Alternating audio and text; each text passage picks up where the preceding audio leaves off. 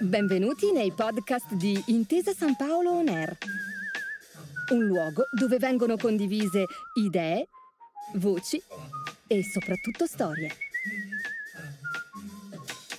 Buon ascolto.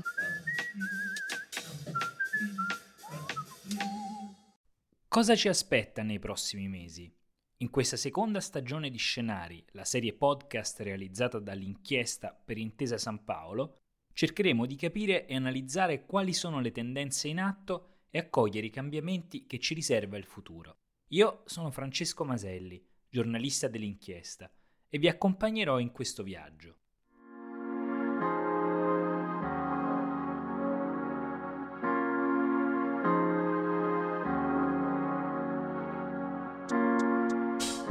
Nel suo articolo scritto per l'inchiesta magazine Turning Points in collaborazione con il New York Times, il giornalista Mario Secchi ragiona sul futuro del mercato energetico e lo fa attraverso la storia della rivista che dirige, World Energy, WE, edita da Eni, che può contare su una posizione privilegiata per descrivere e interpretare cosa accade in questo settore fondamentale. L'occasione che coglie Secchi è un grande traguardo raggiunto dal suo giornale, arrivato a 50 numeri.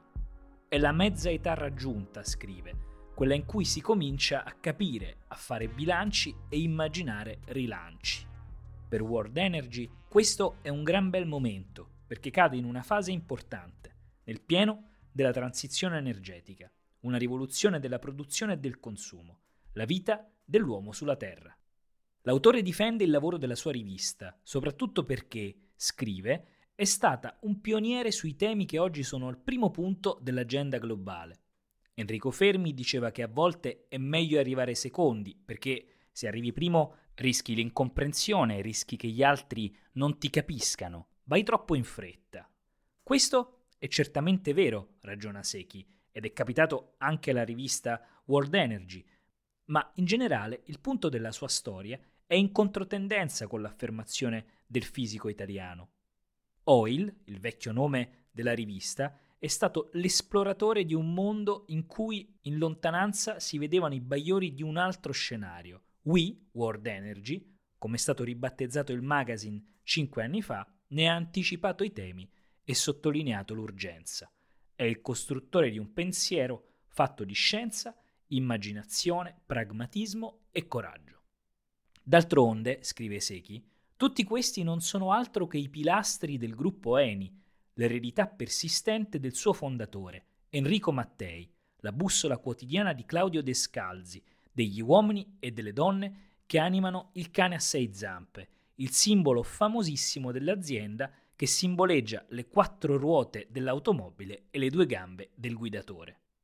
World Energy ha sempre interpretato questo spirito in piena libertà, andando spesso avanti con la forza dei fatti e la sincerità del mostrare il legno storto dell'umanità, dal titolo del libro di Isaiah Berlin sulla storia delle idee. Il titolo è indicativo, scrive Secchi, e rappresenta appieno l'identità della rivista. Se qualcosa è troppo dritto, è cosa buona e giusta diffidarne, perché significa che non poggia sulla realtà, che è tutt'altro che perfetta. Questo perché viviamo in un mondo complesso, dove non esistono formule semplicistiche e il ruolo di una rivista di settore è spiegare problemi appunto complessi senza piegare la ragione e proporre soluzioni senza accendere pericolose utopie, coltivando invece l'intelligenza di tutti i protagonisti che hanno contribuito con la loro penna alle pagine di Wii. Seki ragiona sull'ultimo periodo, quello che ha portato una rivoluzione che in pochi si aspettavano 14 anni sono un tempo brevissimo nella longue durée della storia, ma nel caso di Wii sono un viaggio accelerato nel Big Bang, il passaggio da uno scenario dominato dagli idrocarburi a un panorama dove il mix energetico è invece una realtà irreversibile e dove quindi le fonti finite sono affiancate dalle rinnovabili, un insieme necessario per affrontare la transizione ecologica. La fine del petrolio la profezia in voga nel primo decennio del 2000, secondo Secchi rese il dibattito mitico in assenza del mito. La realtà si occupò di cancellarlo con due balzi tecnologici e un gong culturale. I due balzi tecnologici sono la rivoluzione dello shale oil e l'ascesa delle fonti rinnovabili. Il gong culturale è invece la svolta ecologica guidata dall'industria. Perché, scrive Secchi, sono le imprese capitaliste che devono guidare la transizione. Vediamo perché, dati storici alla mano. A metà del 2008 il greggio toccò quota 165 dollari. Sembrava una corsa inarrestabile, poi invece la pandemia lo ha fatto precipitare a meno di 17 dollari.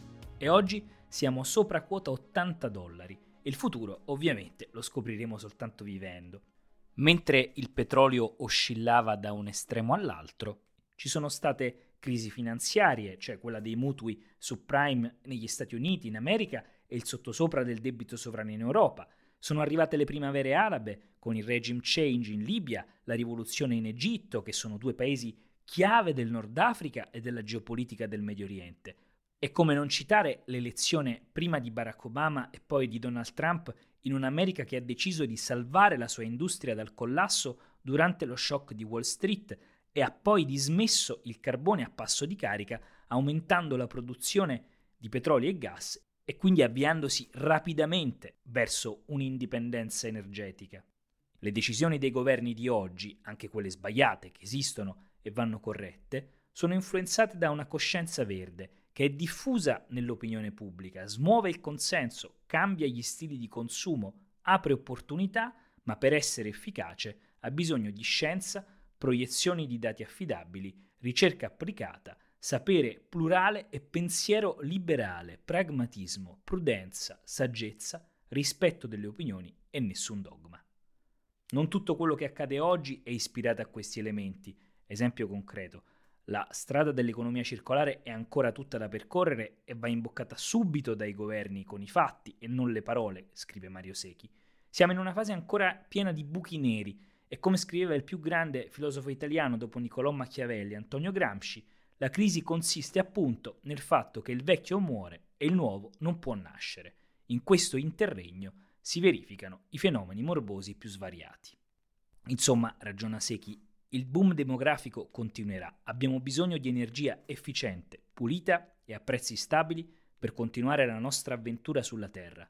Il nostro stile di vita può migliorare tantissimo, ma le nostre scelte devono essere equilibrate. E quindi il mix energetico tra diverse fonti è il futuro, scrive Secchi, ed è un futuro buono, sicuro, necessario. Ogni deviazione da questa mappa conduce verso luoghi incogniti.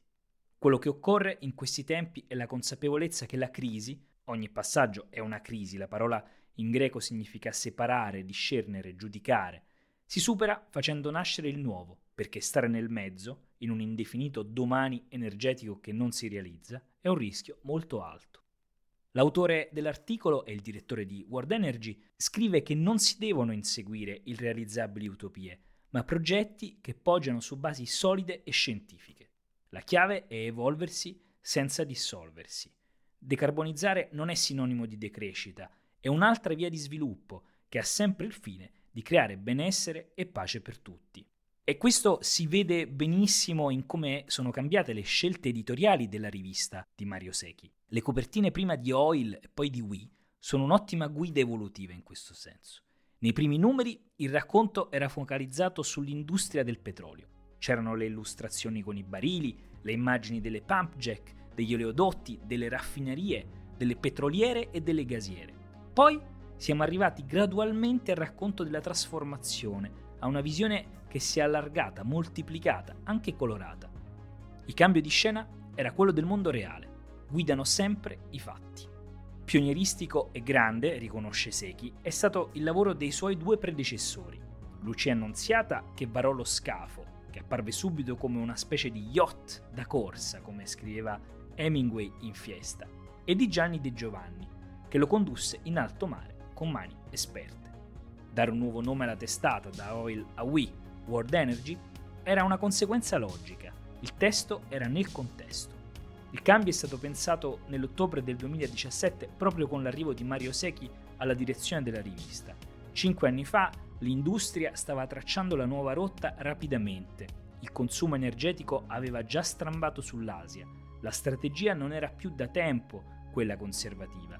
Stava accelerando la diversificazione delle fonti, la fase storica del carbone in Occidente marciava verso i titoli di coda. Il gas era destinato a diventare l'elemento chiave della transizione e il dibattito sul cambiamento climatico prendeva corpo, sostanza, intensità, diventava fatto di governo e non più solo un prezioso dibattito culturale. Voltarsi indietro aiuta a comprendere, scrive Secchi, quanto la scelta del cambio della testata fu lungimirante, ponderata e anche rispettosa della sua storia e pronta al carpe diem, il cogliere l'attimo del cambiamento.